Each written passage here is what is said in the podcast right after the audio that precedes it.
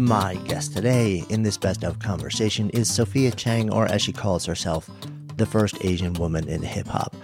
Back in the 90s, she became entrenched in the work and lives of the iconic nine person hip hop phenom Wu Tang Clan, becoming not only family, but also over the years managing a number of the members' individual careers, as well as those of a tribe called Quest, Raphael Saadiq, D'Angelo, and so many others. This was a huge departure from the place and the way that she grew up. Raised in Vancouver, the youngest kid of Korean immigrants, Sophia loved music, but never imagined she would actually build a living and a life around it. By high school, she was into new wave and punk, but the moment she heard Grandmaster Flash and the Furious Five's The Message, it was like something inside of her, a primal urge came alive. She was hooked by the beats, the lyrics, and the artists who were tapping the power of music to speak with so much truth.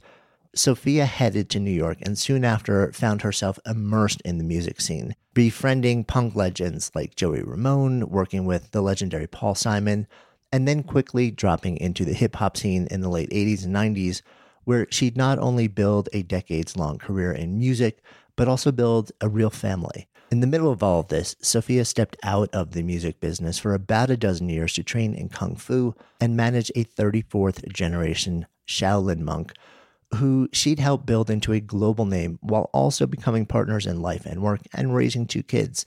And that relationship would eventually end, leaving Sophia in her early 40s, as she describes it, broke and stepping into a new season where she'd reclaim much of what made her come alive rediscover music, and really reimagine what this next season of life would look like. A season where she stopped telling the stories of others and, for the first time, start telling the story of her own remarkable life. Much of this incredible story is detailed in her audiobook, The Baddest Bitch in the Room. I sat down with Sophia in the studio in New York in before times but this conversation is as timely and relevant as ever. So we wanted to share it with you in this best of episode. So excited to share the conversation. I'm Jonathan Fields, and this is Good Life Project.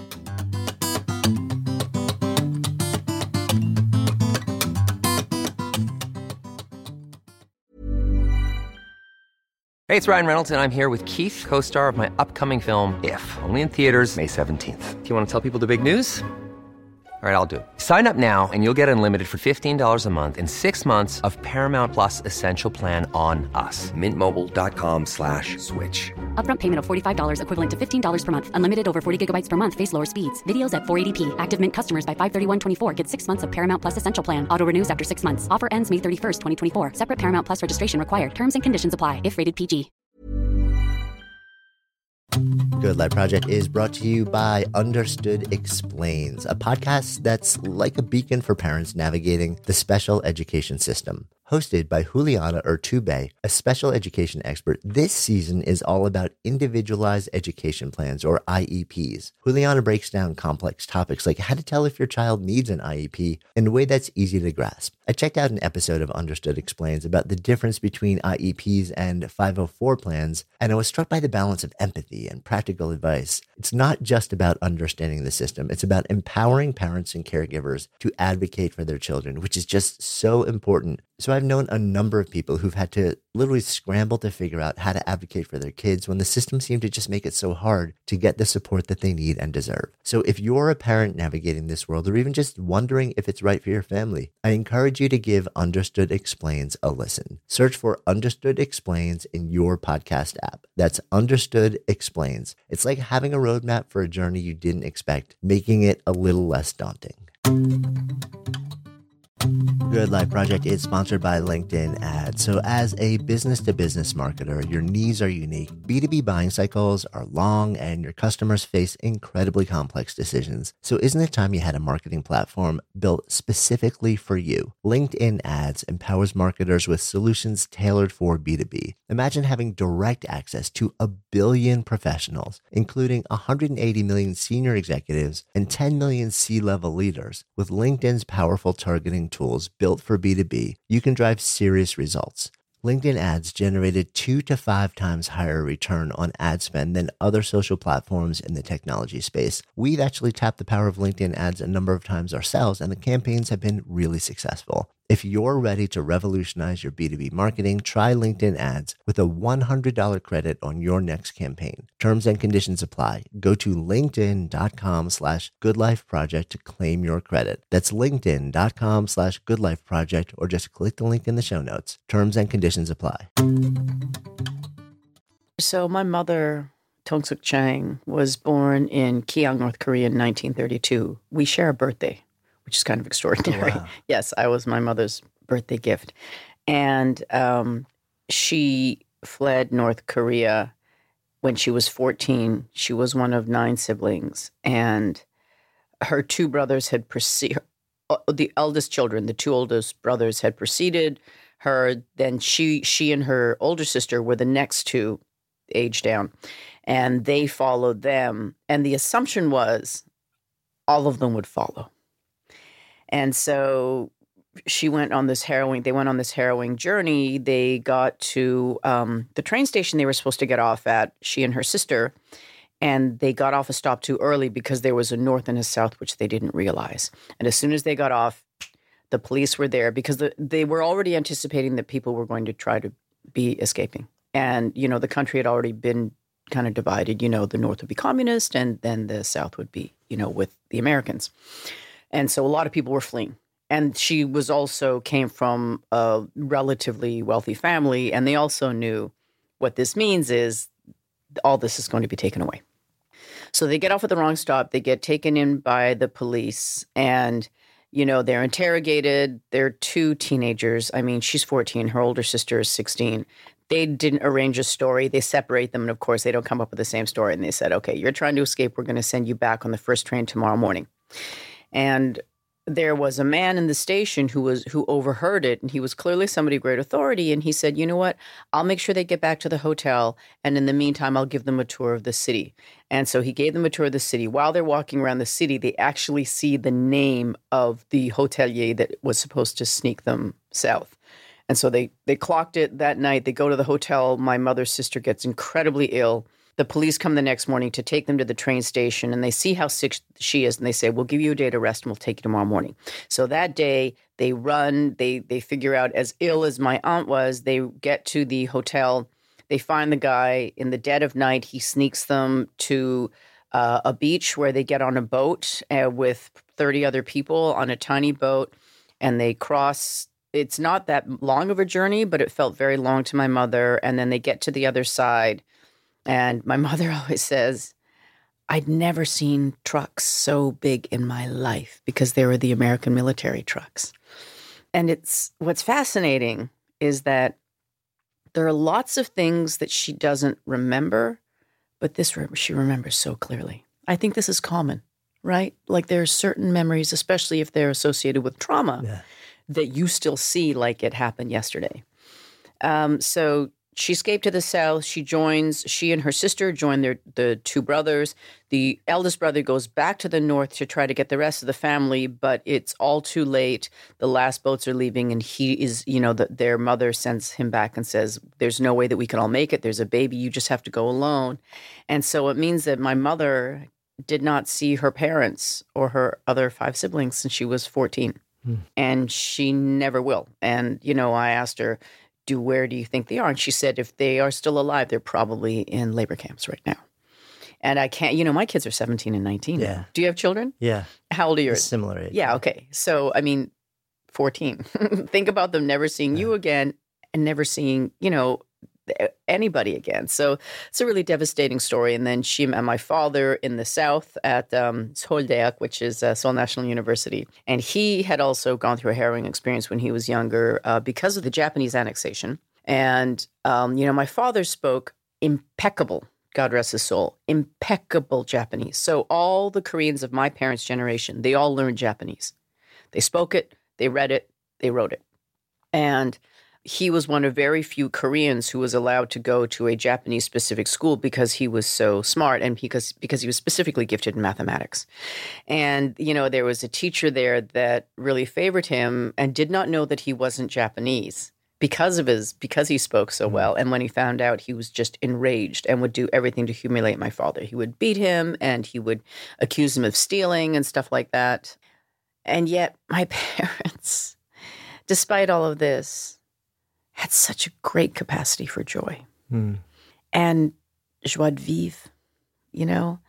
Um, we all love eating, you know, we love cooking, we love beautiful things, you know, we love opera and fine art and great literature and funny movies and blue skies and all of that. You know, I took my mother, uh, my mentor, Michael Austin, lives in California and he has this, the family has a beautiful house in Malibu.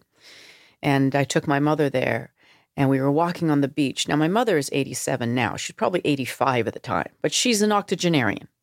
And we were walking along the beach and she was picking up everything and mm. going, oh, I've never seen seaweed like this. I've never seen kelp like this, like picking up rocks. And she was like an explorer. She was like a Boy Scout or a Girl Scout.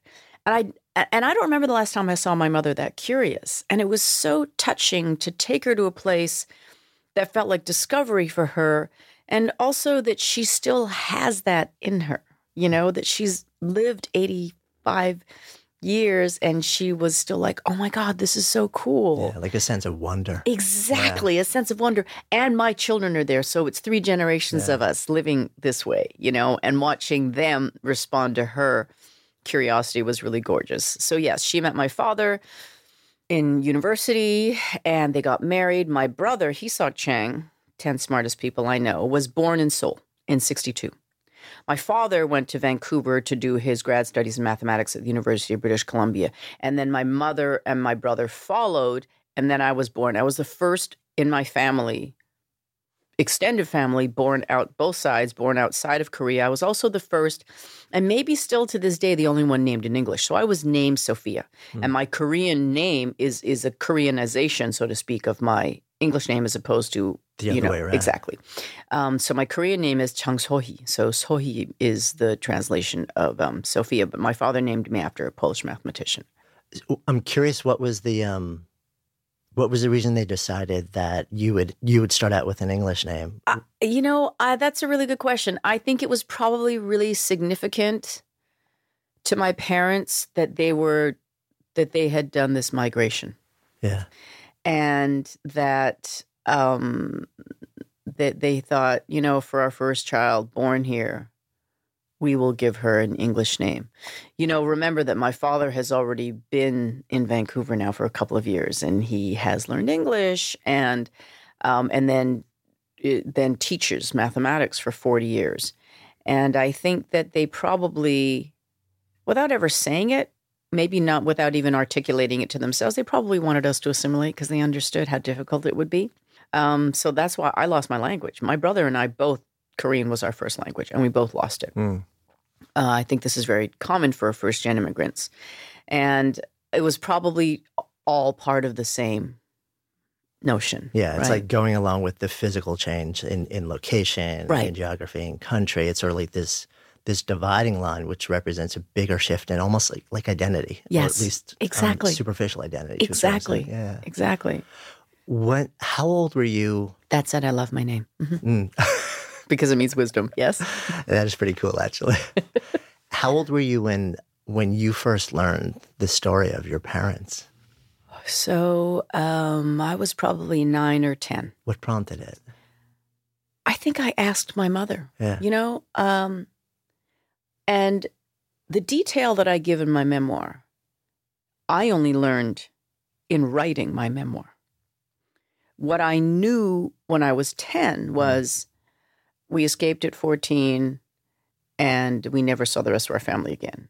And they, and my mother never really went into detail. Now, what I have learned since then is that apparently this is common for people who have been through traumas. They don't really like to talk about Yeah. it. However, when my mother told me both times, first in the in the shortened version, and then second as I was writing in the more lengthy version, there was no emotion. My mother is she's just the strongest person I know. It doesn't mean that she doesn't have emotion. It doesn't mean that she doesn't feel. But it didn't it didn't seem difficult for her to tell me the story. Yeah, well, I guess it's, you know, 50 some odd Yeah. years removed at that point. Yes. but yeah, I'm, I'm always curious about how those stories get transferred to the to the next generation, and and then why? What prompts it? Um, and it's fascinating also that you got just enough to satisfy the interest of a ten year old. Of a 10-year-old, that's right. At that moment in time, That's and right. also not cause trauma. That's right. Yeah. Um, and it took, you know, like a Yes. long time later for you to go back. Yes. Um, I wonder, you know, what would have happened if you pressed her back then. Yeah, that's a really that's a really interesting notion. Uh, I don't I don't really know, but you know, one of the conversations that I had with a very smart girlfriend of mine, who's Korean American, um, first gen Korean immigrant, she said, "You know, Sophia, we never talk to our parents about their internal lives. I mean, did you did you ever ask your parents, are you happy? What were your dreams? Are you you know are you doing it? Did you ever? Of course we didn't. Never."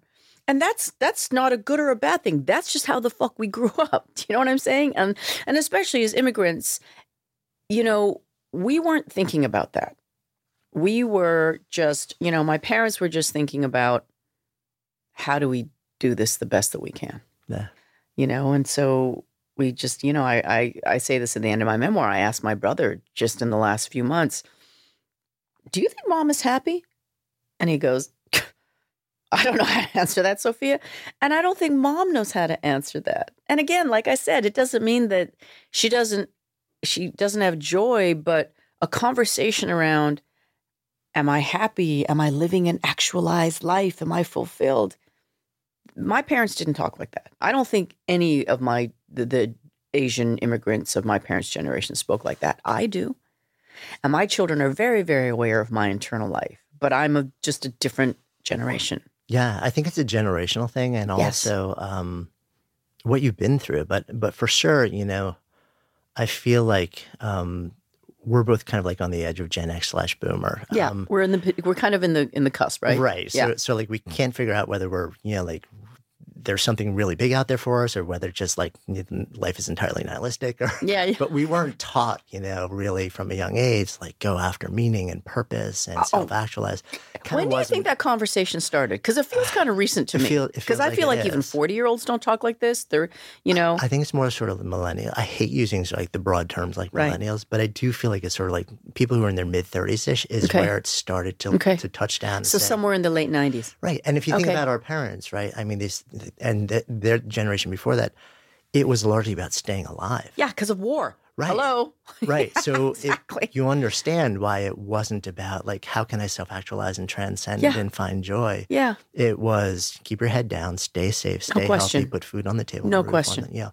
Um, but it is interesting to go back now. Like when you look at the research on on happiness, young people generally fe- feel like you know that's the happiest moment in their lives. But you actually look at the research. What, what do they the feel like is the happiest people When they're for a moment? younger. When they're okay, okay. right? The research shows that actually we go through a window, sort of like a dip in the middle of life, where we get less happy. Like forty? Yeah. Okay. But the happiest part of our lives is actually sort of like 60s and on for most people. Mm-hmm. Because you settle into a place of kind of like you've done a lot of what you feel like you're here to do and Mm-hmm. you, you've, you've been knocked around. Mm-hmm. And I think it's a place of just more, I feel like you have greater access to gratitude. That's a pretty way of putting it. Right. And I think also that, I mean, I'm only six years away from 60. I think that for me, I mean, I've always been a happy person, but certainly as I get older, life gets better. A huge part of that is children. You know, which is a privilege because we get to live again through our children. Part of it too is that I've been in love three times, and that's an embarrassment of riches. Some people, God forbid, may not ever experience it. And I had a mighty, mighty love with Yan Ming, you know, that was transformative and transcendent and sublime and uplifting and all of those things. But certainly, there's not, I mean, I'm in a constant state of self examination, self interrogation, self criticism, self renewal, self love, and therefore self actualization, right? But despite this constant whirring of this internal machine, I'm also très bien dans la peau, as the French would say. I'm very good in my skin. I'm keenly aware of who I am. I know my frailties and I know my strengths. And I'm very happy with who I am. And I think it's to your point, it's about the fact that I've lived 54 years. And I've had plenty of triumphs, but I've fucked up plenty too and had embarrassments and humiliations and failures, abject failures. But at this point in my life, I don't regret anything, and nothing is truly a failure to me because everything is an opportunity to learn. And so if I learn, that means I've received a lesson. And if I've received a lesson, then I've received a gift. And how could I regret that? Mm. Can't argue with any of that. Mm. Let's jump into some of the moments along okay. and, and, some of those experiences. You, so you ended up growing up in Vancouver, um, into the music scene as a kid, but not the way that you eventually were into music. Right. Tell me, um, in the early days, what was it for you? What was your jam? When I was a kid? Yeah. Disco. Yeah. Disco was the first genre that I remember loving. So in 1976, I believe, is right. kind of when it really starts popping. I'm 11 years old, but since I was a child, since, like I remember dancing at three, very clear memory of dancing. So I always loved music, and the house was always filled with music because my father loved opera. Um, he loved classical music, but he also, you know, we heard chanteuses like we heard Edith Piaf, right? And we heard lots and lots of beautiful music. So I always had this attachment to music. But disco, I think what was enthralling about disco was that it was also dance music. And that was a lot of fun. And then as I got into high school, it uh, it was new wave yeah. and punk, but I was primarily a new waver. And then in the 12th grade, I heard the message and everything turned around. Mm. Message by Grandmaster Flash and the Furious Five. And my whole, my head was done in. That what was it about that that was so different? You know, I've t- I've thought about this a lot. I've talked about it a lot. I've written about it. Um, I uh, first of all, just as a song, even if you don't like hip hop, you could never deny the power of the song. The beats are amazing, and then the lyrics. And I think growing up in Vancouver, in suburban Vancouver, hearing about this other world that is so concrete jungle really kind of opened my imagination to oh it's you know Vancouver is really a singular a single experience. But in retrospect I think as I re-examine it and probe further I you know essentially I was a yellow girl growing up in a white world and I wanted to be white and what I heard in the message, and again, this was not what I respond, what I t- thought about at 17, but what I think about now is it was the first time I had heard a person of color take agency in their own story and tell their own story. Because for me, growing up in Vancouver, the only other people of color I saw were the uh, um, other members of the Korean community um, and then some Chinese people and some um, Indian folks, but had very little interaction. And certainly none of them were artists, right? right? So I wasn't exposed to any of that.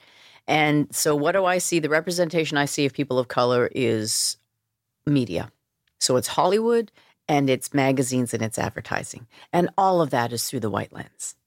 And that's not particularly kind, right? And it's not particularly broad and there's no love there.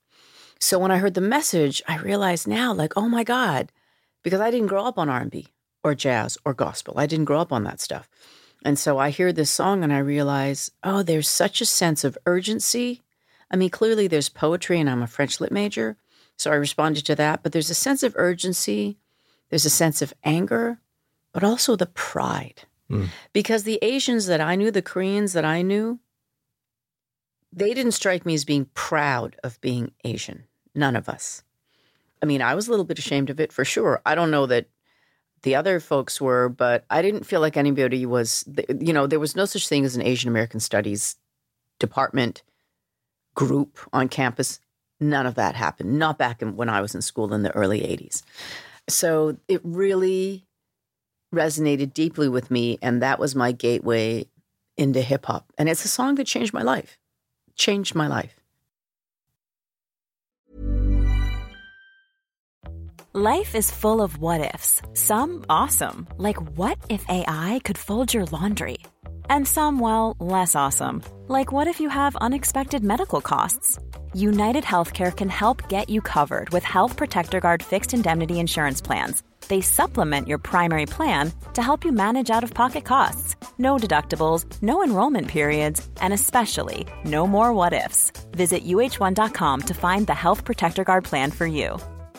Quality sleep is essential. That's why the Sleep Number Smart Bed is designed for your ever evolving sleep needs. Need a bed that's firmer or softer on either side? Helps you sleep at a comfortable temperature? Sleep Number Smart Beds let you individualize your comfort so you sleep better together. JD Power ranks Sleep Number number 1 in customer satisfaction with mattresses purchased in-store. And now, save 50% on the Sleep Number limited edition Smart Bed for a limited time. For JD Power 2023 award information, visit jdpower.com/awards. Only at a Sleep Number store or sleepnumber.com. Cool fact a crocodile can't stick out its tongue. Also, you can get health insurance for a month or just under a year in some states. United Healthcare short term insurance plans, underwritten by Golden Rule Insurance Company, offer flexible, budget friendly coverage for you. Learn more at uh1.com.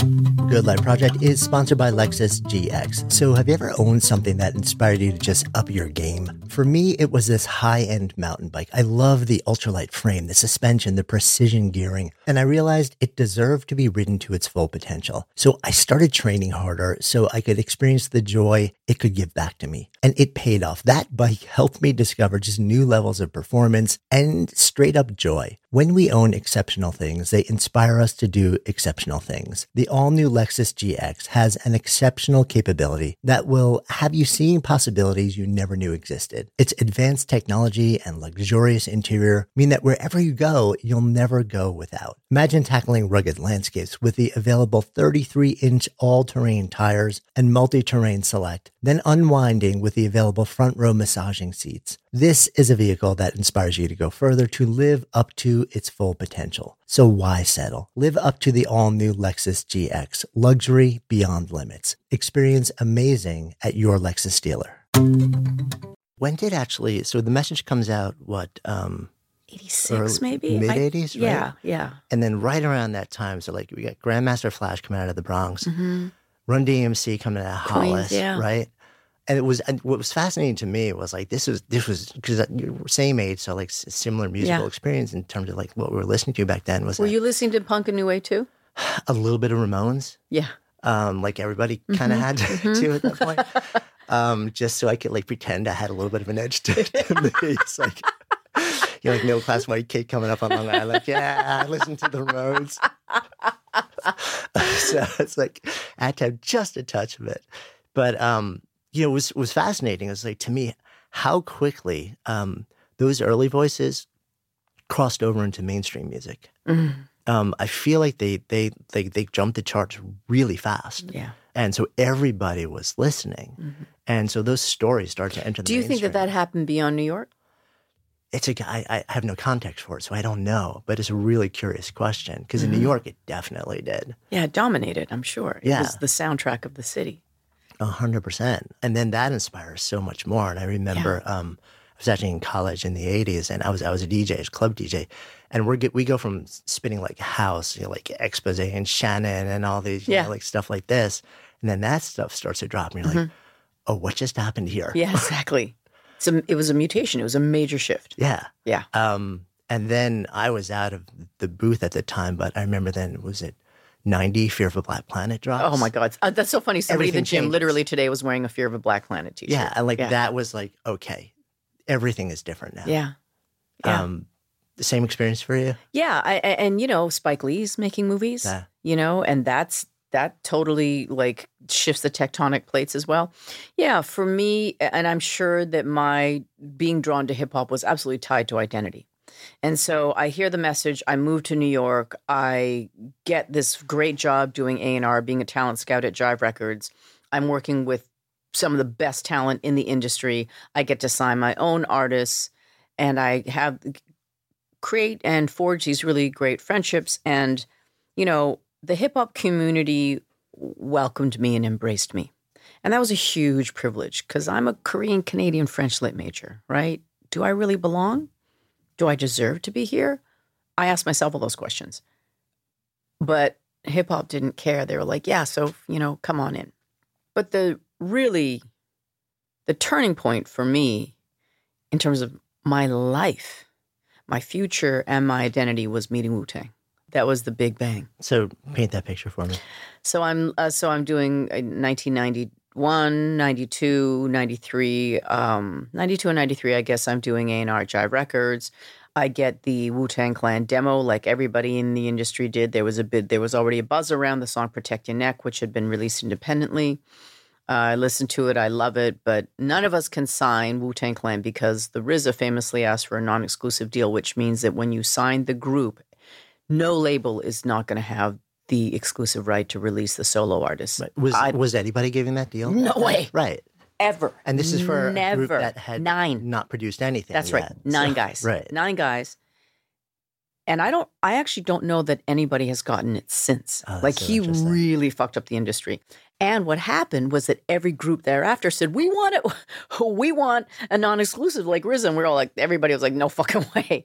Um, that said, I think that it was a really good call for Loud Records because Wu Tang Clan really put Loud Records on the map. And so I couldn't sign them, but then Because you're with Jive still. that's right. I'm with Jive, and there's no way they were going to let me do that. And then, and then I get another demo for a group called the Gravediggaz, which RZA co-founded with Prince Paul, who was the creative impetus behind De La Soul, and it's what they called horrorcore. And this group I could sign. And so I met with him because I wanted, I really wanted to sign them, but I also wanted to know, I want to meet the mind behind Wu Tang. And, you know, we met and we just hit it off like a house on fire. And I What was the context of the first meeting? the, so I heard the demo and I called the phone number, which I remember to this day. Is it like a number on the tape? Yes, like handwritten. Right. And um, we go to this restaurant that was called Lox Around the Clock at the time. And has changed over probably 30 times since then. Uh, Northeast corner, 21st and 6th. And I ate a burger and we were talking. And we talked first about the Gravediggaz, then we talked about Wu Tang, and then just about life, about family. And, you know, RZA is a deeply intellectually curious person. And it was like going on a journey. You know, I have said many times that I believe that RZA is the Bruce Lee of hip hop. And what I mean by that is he took all of these different traditions, musical traditions, and then he blended them into his own style. You know, Bruce Lee founded Jeet Kune Do. And, and I think that that could probably be said of other hip hop producers. But what I don't think you could say about any other hip hop producer is that they are also a philosopher. I mean, the extraordinary thing about Bruce Lee is greatest martial artist that ever lived, probably one of the greatest athletes that ever lived. And he was a philosopher. That's kind of amazing. And and I think that that part of that has to do with the fact that he's Chinese and grew up in a tradition that was probably steeped in philosophy. Like every I remember my father saying to us, every Asian is raised loosely in the you know in the traditions of Buddhism, Taoism, and Confucianism. Just like here, you, there's a, generally kind of a Christian ethic going on, right? Um, so I just remember thinking, oh my God, he is so, that is just one of the smartest motherfuckers I've ever met. Were Were you surprised by that? Because here's a guy who came up in tough neighborhood in Staten Island, aka like especially back then the Forgotten Borough. And, and still a little forgotten. right. I mean, but um, but also, I mean, for him to be so studied, um, and so deep into not just you know, like I know, like him and the, the, whole crew really Right. loved martial arts and kung Right. fu, but it wasn't it wasn't just the movements, right. It was it was the, it was the teachings, it was the No philosophy. question. I mean, Yeah, the ethos, yeah. yeah, I was surprised by, and I know you're not asking this, I certainly wasn't surprised by how smart he was. yeah, but I was surprised by how expansive his worldview was. And I mean, he's an autodidact for sure. And I mean, most most artists when they go on tour, especially when they go around the world, they kind of are looking for comfort. You know, find me the food that's kind of the closest to the food that I eat. He's not that person. in addition to being intellectually curious, he is also culturally curious and spiritually curious. And so if he gets to a new country, he's going to do his exploration and he will learn there. He is like a giant sea sponge and he learns so much. So I think I was more surprised by just the behemoth nature of his mind and the experience that he had created for himself in reading so voraciously. Mm. We should probably also just say a touch more about who RZA is and also what Wu Tang mm. um, is. So the RZA is the founder, and they call him the abbot of the Wu Tang Clan. And Wu Tang Clan are probably un- undisputedly the greatest hip hop group of all time. They came out in 1993, and at the time, the West Coast was really on the come up. When I first got in, in 1987, people weren't paying that much attention to anything outside of New York. But by 1993, you know, you have Dr. Dre, you have NWA, you have Easy, um, Cypress Hill, and then Wu Tang comes along, and there was a, kind of a sense of pride for us on the East Coast. Like, yeah, they they, they kind of brought it back. Um, but they were also just this huge cultural movement. Like I, you know, they're ex- they exposed a lot of the country and the world, frankly, to martial arts movies, but also to Hong Kong cinema, action cinema. Mm. I think that if it wasn't for Wu Tang Clan, we wouldn't have Rush Hour. I think that if it wasn't for Wu Tang Clan, we wouldn't have the success of Crouching Tiger, Hidden Dragon. I just don't think people would have been paying it as as much attention. Yeah. So it wasn't just about them and their music, it was about the effectively becoming cultural gatekeepers that opened the door yeah, to, and to a wider and audience. ambassadors. Yeah, yeah, absolutely, and evangelists. Yeah, yeah. So you end up um, connected with RZA very quickly in with everybody else in the group, and it sounds like it's like just this instant love fest. yeah, yeah. Um, you know, the interesting thing is that when I look back, I kind of wonder why me though. Mm. There were so many people around them. And how do you answer that? I I can't. Uh, but I did ask Raekwon and Ghost this question, and Ghost was like, "It was God's plan, so you were supposed to be with us." And Raekwon said something very, very similar, like, "You, we needed you." And I never thought they felt that way. I just felt like I was this little girl that they let tag along everywhere with them. I and I and I think in answering that question and what I really hope that you gathered from my memoir is that I really wanted to tell people about the depth of their humanity. There are so many other ways that the Wu Tang Clan story has been told in depth. But there's only one Sophia Chang. And I'm the only person that can tell my story vis a vis them. I'm the only person that can look at them through this lens because it is so uniquely mine. You know, when I met them, because I didn't start managing Ol' Dirty Bastard, God rest his soul, until 95, I met them in 93. So for the first two years, there was no transaction. I wasn't dating any of them. Uh, I wasn't giving them jobs. I we I didn't manage any of them. I hadn't signed any of them. I wasn't getting any of them work or anything. So it was a purely, um, it was just about being friends. Yeah, it was clean. Exactly. Uh. And so there was no leverage, right? There was none of that. And when I think about at the time, you know, we knew every the industry knew from the demo that they were going to be huge. We just knew. It's just oh my God, it's après le déluge, right? It's just this, this kind of like this storm, the tsunami that happens. And for whatever reason, you know, they plucked me out of the crowd.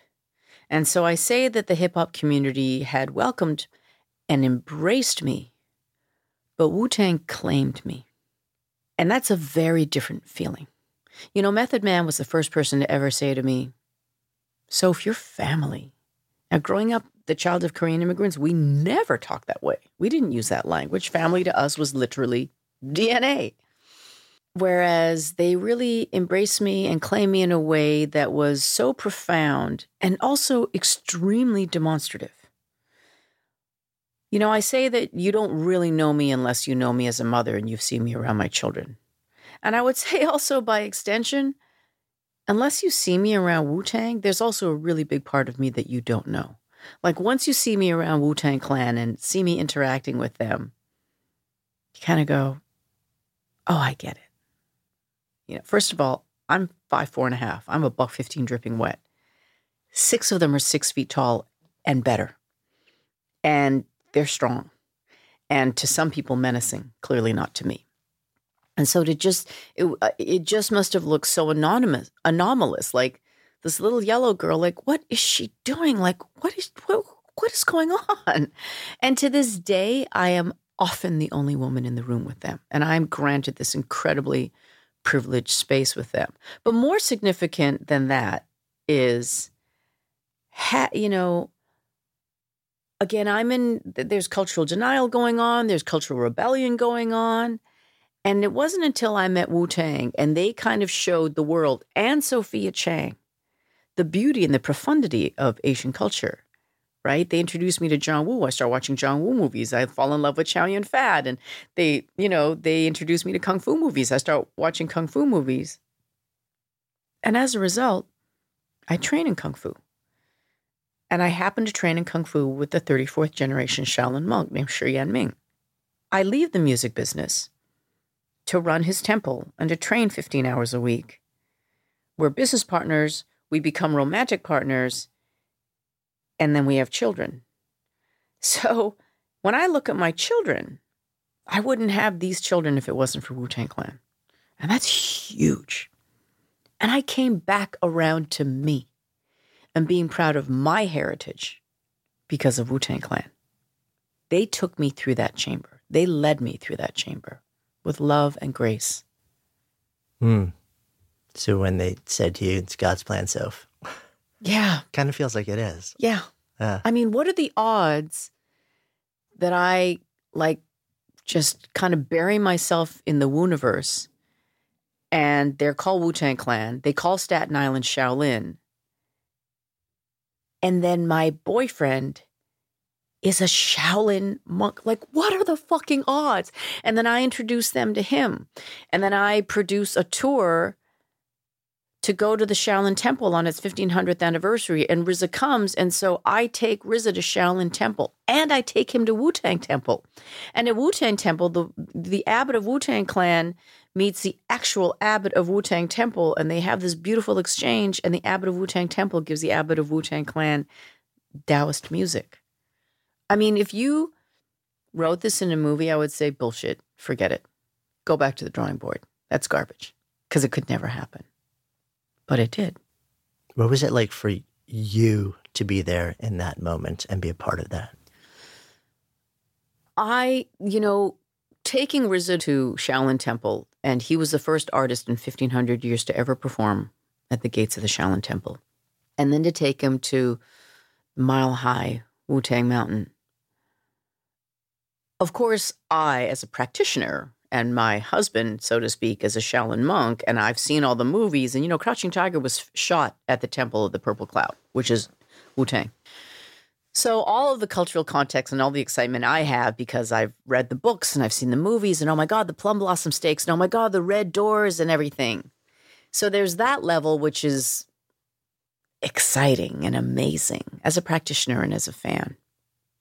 But I think more profound was watching RZA and thinking, this man was one of 11 children raised by a single mother in two bedroom apartment in the projects of Staten Island.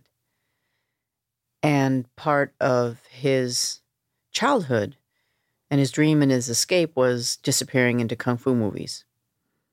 And again, he names his group Wu Tang Clan after Wu Tang Mountain and he calls his borough Shaolin. And I bring him here.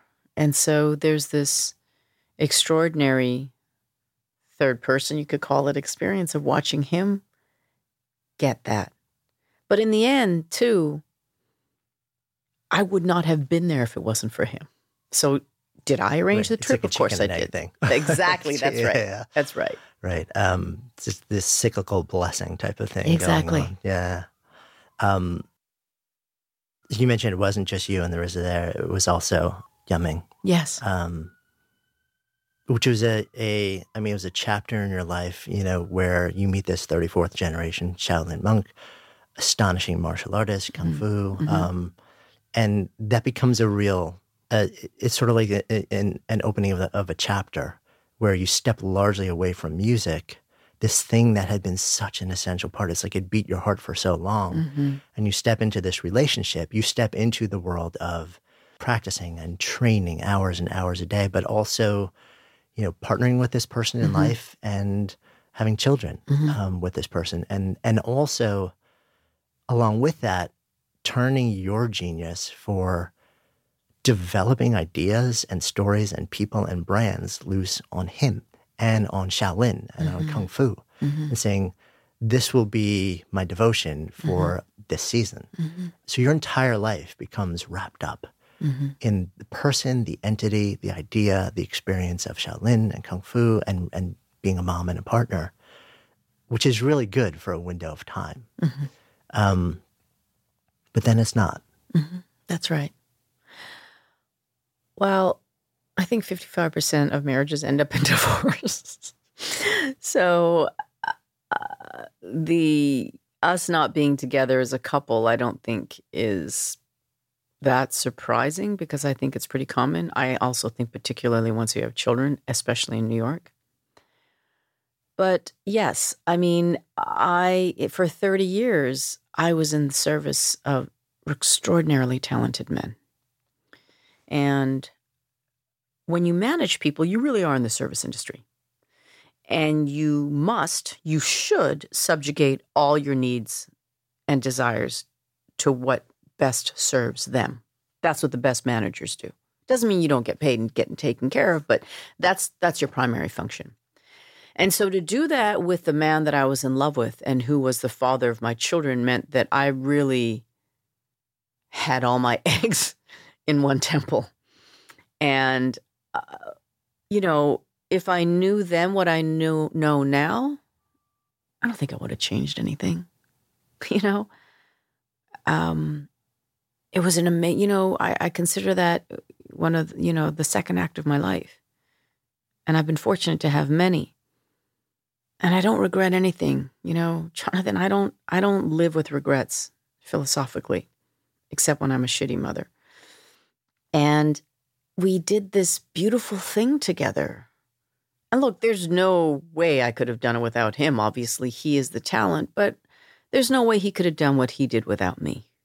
There's no way. He would not have met RZA without Sophia Chang. You know, people are like, oh, yeah, RZA introduced you. I'm like, no, no, no fucking way. We are not being revisionist here. Let's be very clear. February 3rd, I met Yan Ming. February 10th, 1995, I started training. And later that year, I introduced him to RZA, GZA, and the rest of Wu Tang Clan. But I also believe that those were um, fateful. All of these things were fateful. And I think it's entirely possible that RZA and Yan Ming knew each other in a past lifetime, and I knew RZA in a past lifetime. And so coming out, you know, with the dissolution of the relationship with Yan Ming, yeah, it's like anything. It's heartbreaking and it's disappointing, and there's some humiliation in there because he's a big fish in a small pond. And a lot of my identity is tied to him. Um, I mean, I never truly lost sight of myself. And I, you know, I've, since I was a child, my mother tells me i w- I've always been very self assured. So it's not like I lost sight of who Sophia Chang was or I lost my confidence. But I certainly tethered my identity to him because I believed so deeply in him as a martial artist, as a spiritual leader, as a Chan Buddhist master, as a visionary who wanted to replicate the Shaolin Temple in America. And I also watched thousands of people's lives transformed at our temple. I saw a man in his probably around my our age in his mid 50s who couldn't go up the stairs the subway stairs without huffing and puffing and having to stop and he started training and he became fit as a fiddle and one of our best students. I watched people who went from being really kind of shy and withdrawn to being far more outgoing and confident. You know, we made serious, serious changes. And being part of something that was that transformative for so many people was really powerful. And I'm really grateful for it. And then it just didn't make sense to me anymore, especially after the children. You know, as the mother, we really take on when they're young, we really take on everything, the bulk of the work. And so then I felt like, okay, I manage the temple, I manage Yan Ming, I manage our household, I manage the children, I manage where they go to school, which dentist, which doctor, all of that kind of stuff. And it started to feel a little suffocating. And that's when I decided I kind of need to break out professionally and did did some stuff in fashion and started managing RZA. And then eventually the marriage, you know, the relationship just fell apart altogether. Yeah.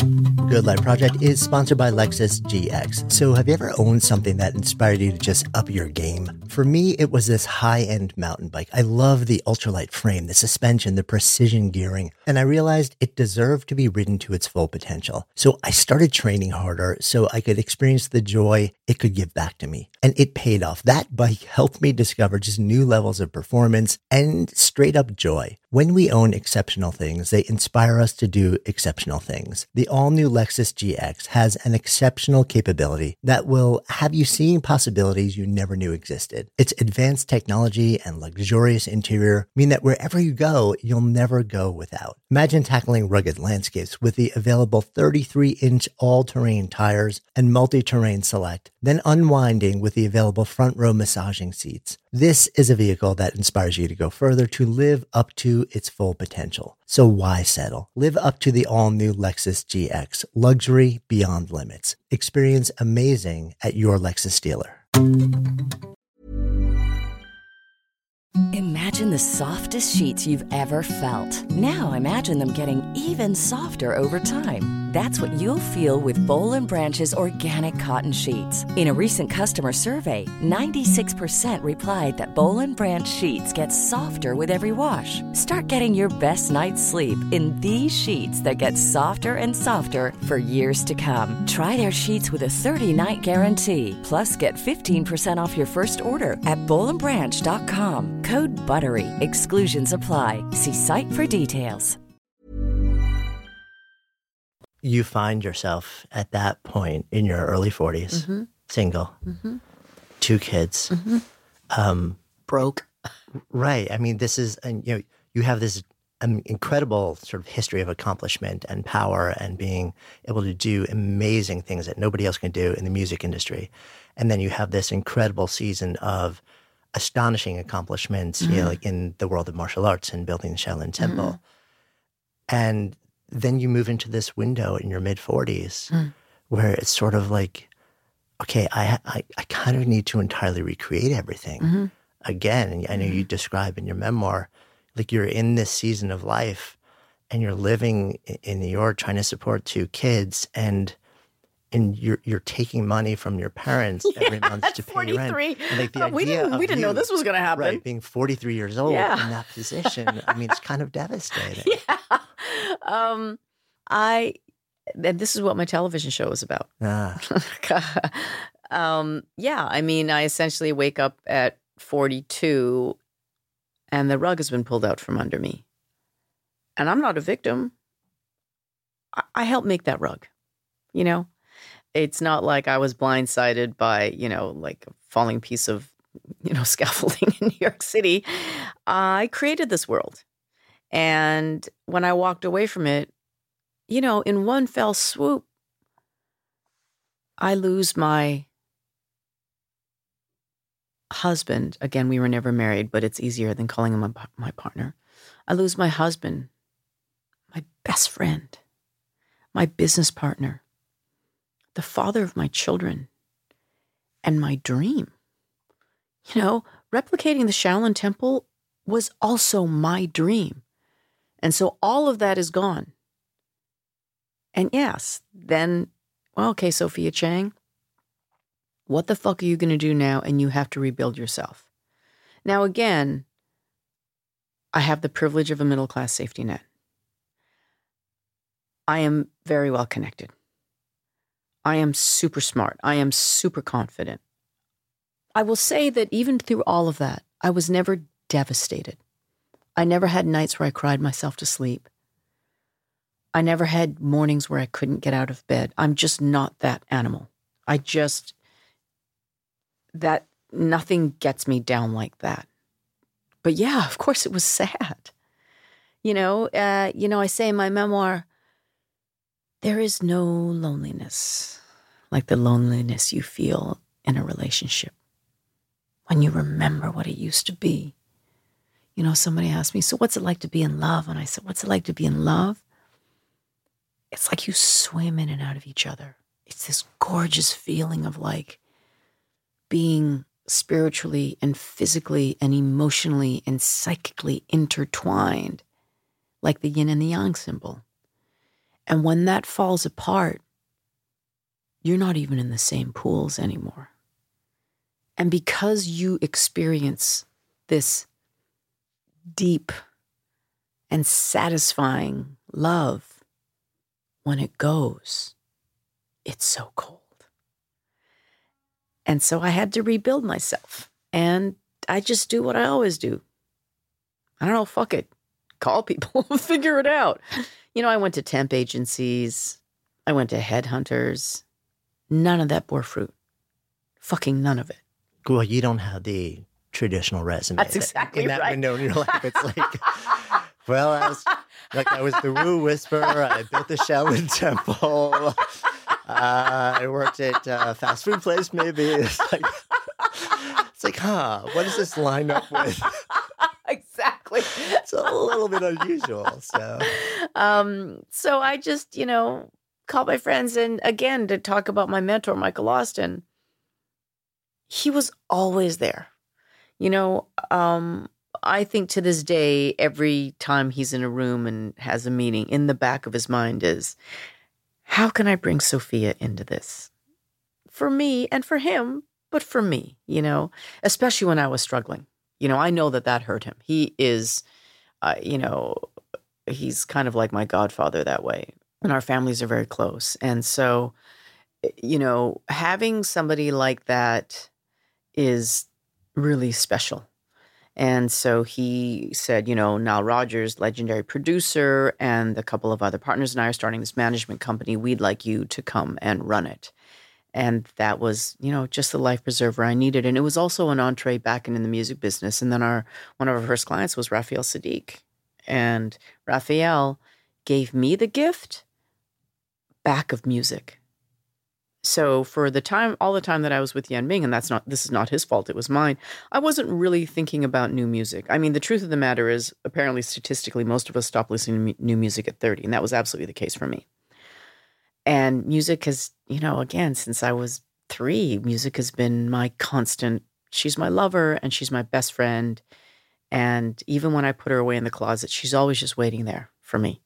And so ra- managing Raphael was like, oh my God, I haven't felt this energized and excited about new music in so long. And no, no, you know, probably no coincidence that the album that I managed him for, I consider to be his magnum opus. The way I see it was his homage to Motown and Stax, right? So there was a familiarity in that for me as well.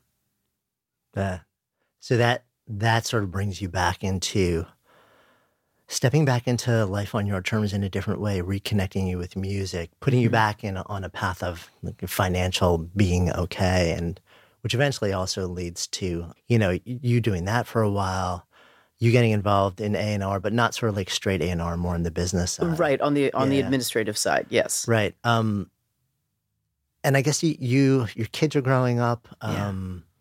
Which it seems like for you, like the, like really the heartbeat of everything you've done for the last 18, 20 years. Yeah. It always points back to that. Has to. And it does for you too. Of course Yeah. it does. I mean, you know, I say in my memoir, the second I gave birth, two things were very clear. Number one, I would die for my child. You know, you hear people say that all the time, but I think until you have kids, you don't really understand what that means. And number two, I would kill for my child. And I am not a homicidal person. I don't, I've never punched anybody. I, I think I would feel really sick if I even kicked or punched somebody. But oh God, you come for my kids, I will fucking eviscerate you. And yes, I mean, every hustle, every move, every deal I negotiate, every meeting that I'm in. You know, I just did a week of pitch meetings about this television show that I'm referencing last week in LA. And yeah, I'm thinking about how is this good for my kids? Not about how they're going to be a part of it, but this is going to be good for my kids. You know, I'm thinking, okay, September 2020, I will have an empty nest and my daughter will be off to college and I um, will have more time to focus on something like this, right? And I call my kids and I tell them about the meetings and I met this person today and went really well. And that, you know, you know that you know this because your kids are this age, like, oh, that's great, mommy. I'm so happy for you. I'm so proud of you. First of all, again, nothing we would have ever said to our parents. Um, but, you know, with the memoir, my kids are, I mean, of course I care about what everybody thinks. And of course I care what my friends and what my mother and what my brother think. But nobody more than my children. And they were so delighted. And they came to the party. My daughter does not like parties. She came to the launch party. My son was there. And they were just like, Mommy, we are so proud of you. Because they also know what their mother did for 30 years. They yeah. watched me do it with their father. And I did it well. And I did it gladly.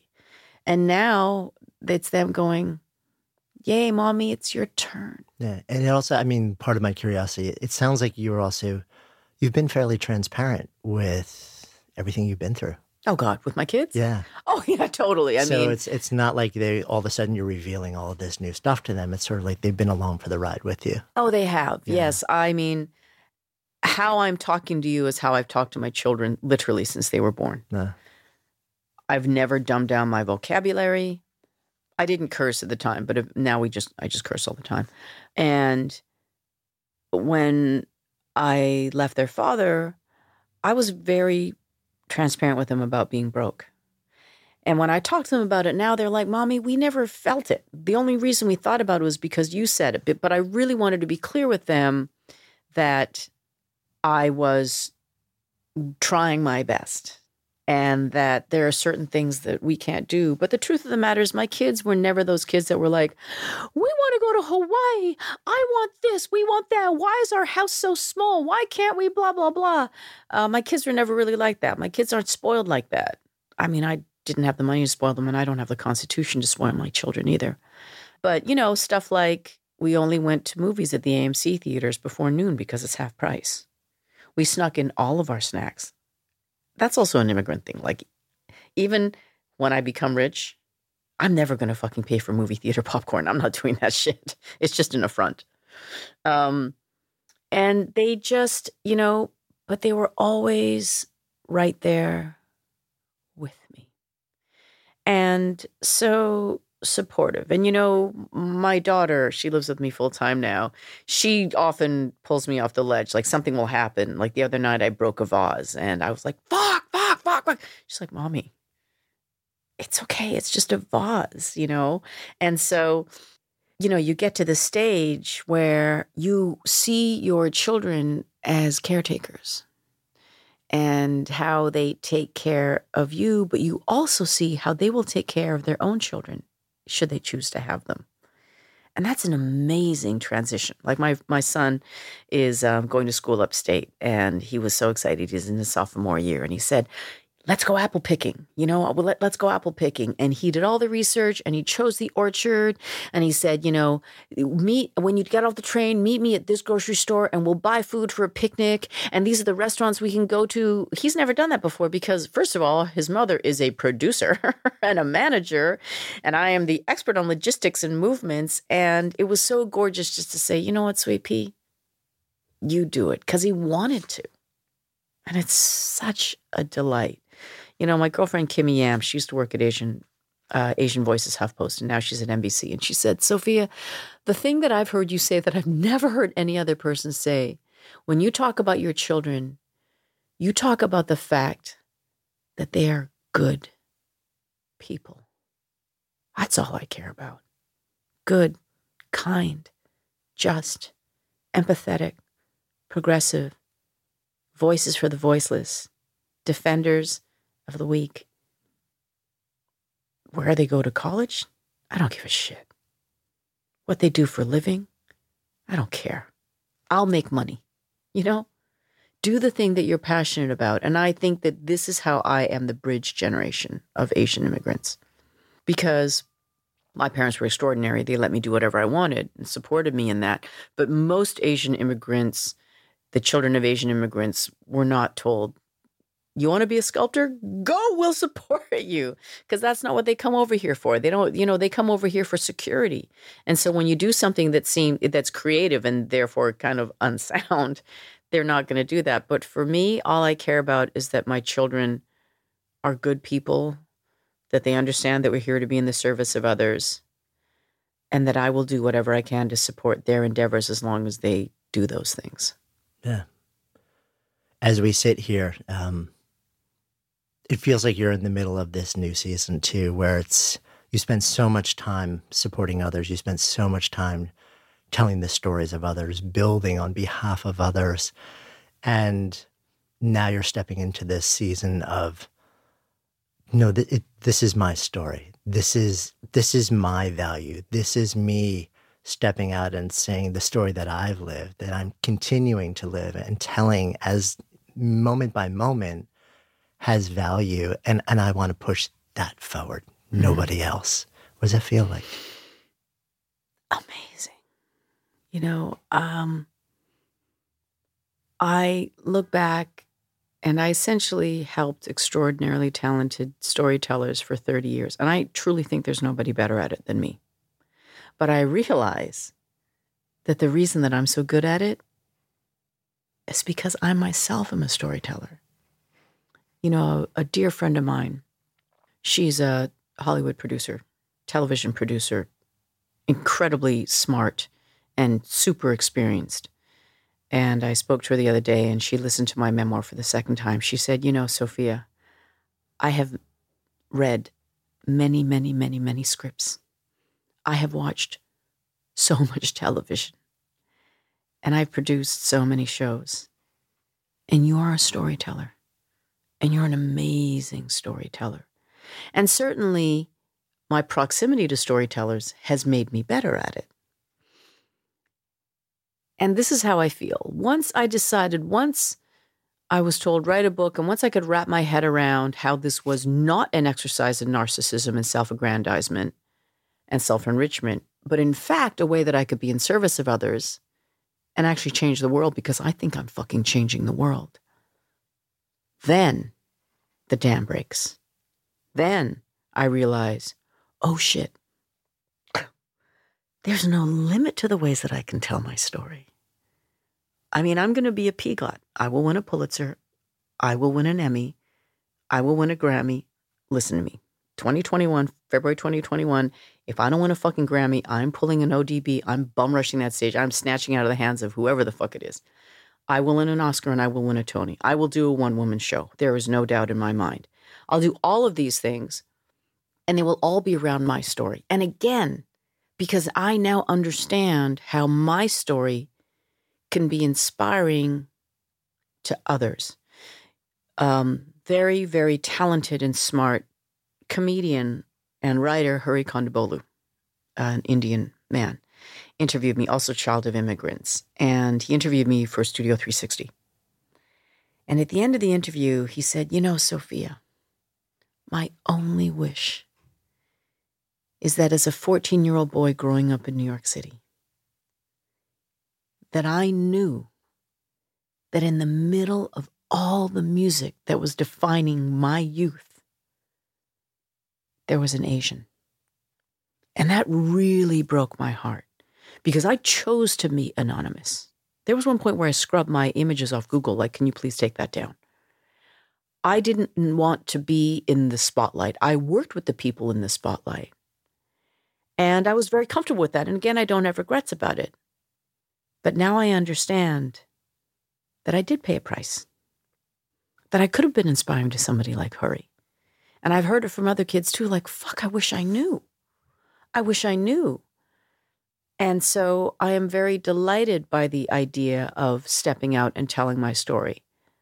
I don't want to be famous. I worked with Paul Simon in 1987. I've been around famous people for a long fucking time. I know the price you pay. It's not that, you know, shit's not pretty. Yes, there are plenty, plenty, plenty of perks.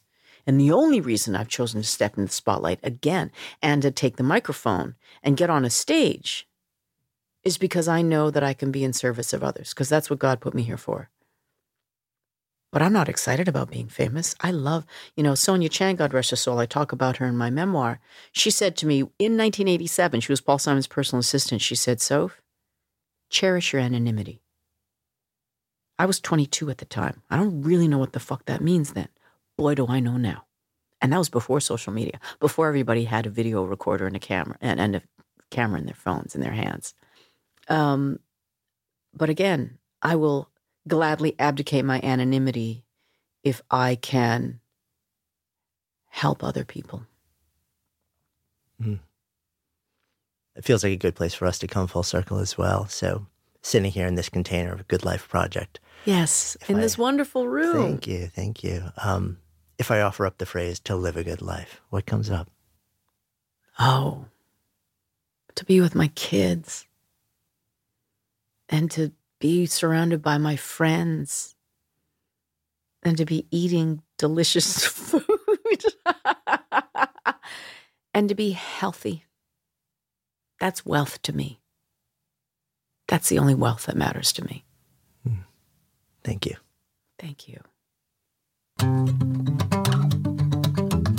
Thank you so much for listening, and thanks also to our fantastic sponsors who help make this show possible. You can check them out in the links we have included in today's show notes. And while you're at it, if you've ever asked yourself, what should I do with my life? We have created a really cool online assessment that will help you discover the source code for the work that you're here to do. You can find it at sparketype.com. That's S P A R K E T Y P E com, or just click the link in the show notes. And of course, if you haven't already done so, be sure to click on the subscribe button in your listening app so you never miss an episode. And then share, share the love. If there's something that you've heard in this episode that you would love to turn into a conversation, share it with people and have that conversation. Because when ideas become conversations that lead to action, that's when real change takes hold. See you next time.